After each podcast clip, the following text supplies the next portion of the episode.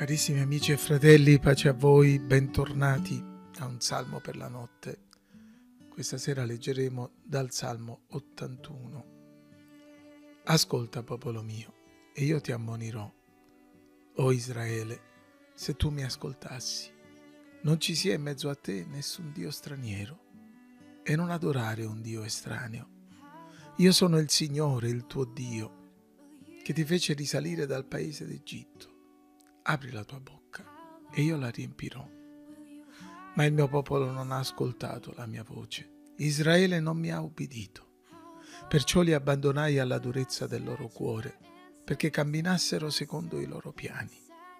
Oh, se il mio popolo volesse ascoltarmi, se Israele volesse camminare nelle mie vie, subito umilierei i loro nemici e rivolgerei la mia mano contro i loro avversari quelli che odiano il Signore striscerebbero davanti a Lui e la loro sorte sarebbe decisa per sempre.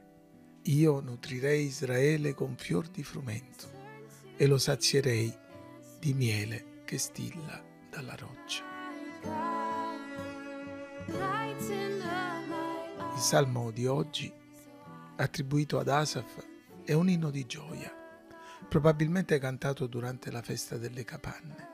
Cantate con gioia a Dio, nostra forza, mandate grida di esultanza al Dio di Giacobbe. Intonate un salmo e fate risuonare il tamburello, l'arpa melodiosa insieme alla cetra. Suonate la tromba alla nuova luna, alla luna piena, al giorno della nostra festa. La seconda parte dell'inno contiene un accorato, intenso e ripetuto appello al popolo perché ascolti il Signore donandoci una straordinaria dimostrazione del valore e dell'efficacia della parola di Dio nella vita di chi la riceve con fede e le obbedisce con sottomissione. Notiamo anzitutto la descrizione di una grande realtà che non dovremmo mai sottovalutare, la grazia di Dio che parla. Nei versetti precedenti Dio è presentato come il Redentore di Israele, colui che l'ha tratto fuori dall'Egitto. Poi il discorso continua, mettendo in guardia il popolo dal commettere il peccato di idolatria. Ascolta, popolo mio, e io ti ammonirò, o Israele, se tu mi ascoltassi. Non ci sia in mezzo a te nessun Dio straniero. Poi, con amore immenso, il Signore ripete, io sono il Signore, il tuo Dio che ti fece risalire dal paese d'Egitto apri la tua bocca e io la riempirò. Questa parte del Salmo vuole ricordare a Israele che non ha bisogno di rivolgersi agli dei pagani, perché lui che li ha redenti è anche più che in grado di provvedere. Purtroppo sia il Salmo sia la storia biblica ci dicono che Israele non fu fedele a Dio, facendoci vedere quello che accade quando il popolo si rifiuta di ascoltare il Signore. Il mio popolo non ha ascoltato la mia voce. Israele non mi ha obbedito. Perciò li abbandonai alla durezza del loro cuore, perché camminassero secondo i loro piani. Il doloroso lamento di Dio descrive le conseguenze della durezza del cuore di Israele, del suo rifiuto di ascoltarlo, con la conseguente punizione. Abbandonato da Dio, Israele conosce la sofferenza della siccità, l'umiliazione della sconfitta, l'amarezza della prigionia, ma pure Dio non rinuncia al suo popolo.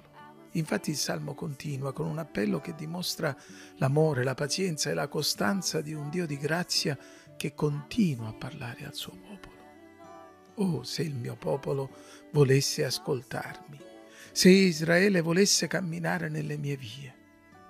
C'è qualcosa di veramente toccante nel tono delle parole di Dio, un sospiro, un paterno anelito nell'attesa di un figlio che ritorni in sé, che faccia ritorno a casa. Che cosa intende fare il Signore per Israele se finalmente gli desse retta, se si ravvedesse veramente? Ecco come il Salmo descrive la risposta di Dio al ravvedimento del popolo. Anzitutto, se il popolo si dovesse ravvedere, Dio darebbe una risposta immediata, subito umilierei i loro nemici. Come il padre del prodigo, Dio non si terrebbe sulle sue, non mostrerebbe un viso accigliato, ma subito manifesterebbe la sua grazia. In secondo luogo, se il popolo volesse dargli ascolto, Dio lo renderebbe vittorioso. Gli farebbe rialzare la testa ridandogli dignità. Umilierei i loro nemici e rivolgerei la mia mano contro i loro avversari. Infine, se il popolo volesse ascoltare il Signore e tornare a Lui dopo averlo tradito, Lui subito provvederebbe per loro il meglio della sua provvidenza. Io nutrirei Israele con il fior di frumento e lo sazierei di miele che stilla dalla roccia. E tutto questo Dio lo farebbe subito, se il suo popolo volesse ascoltarlo, se Israele volesse camminare nelle sue vie.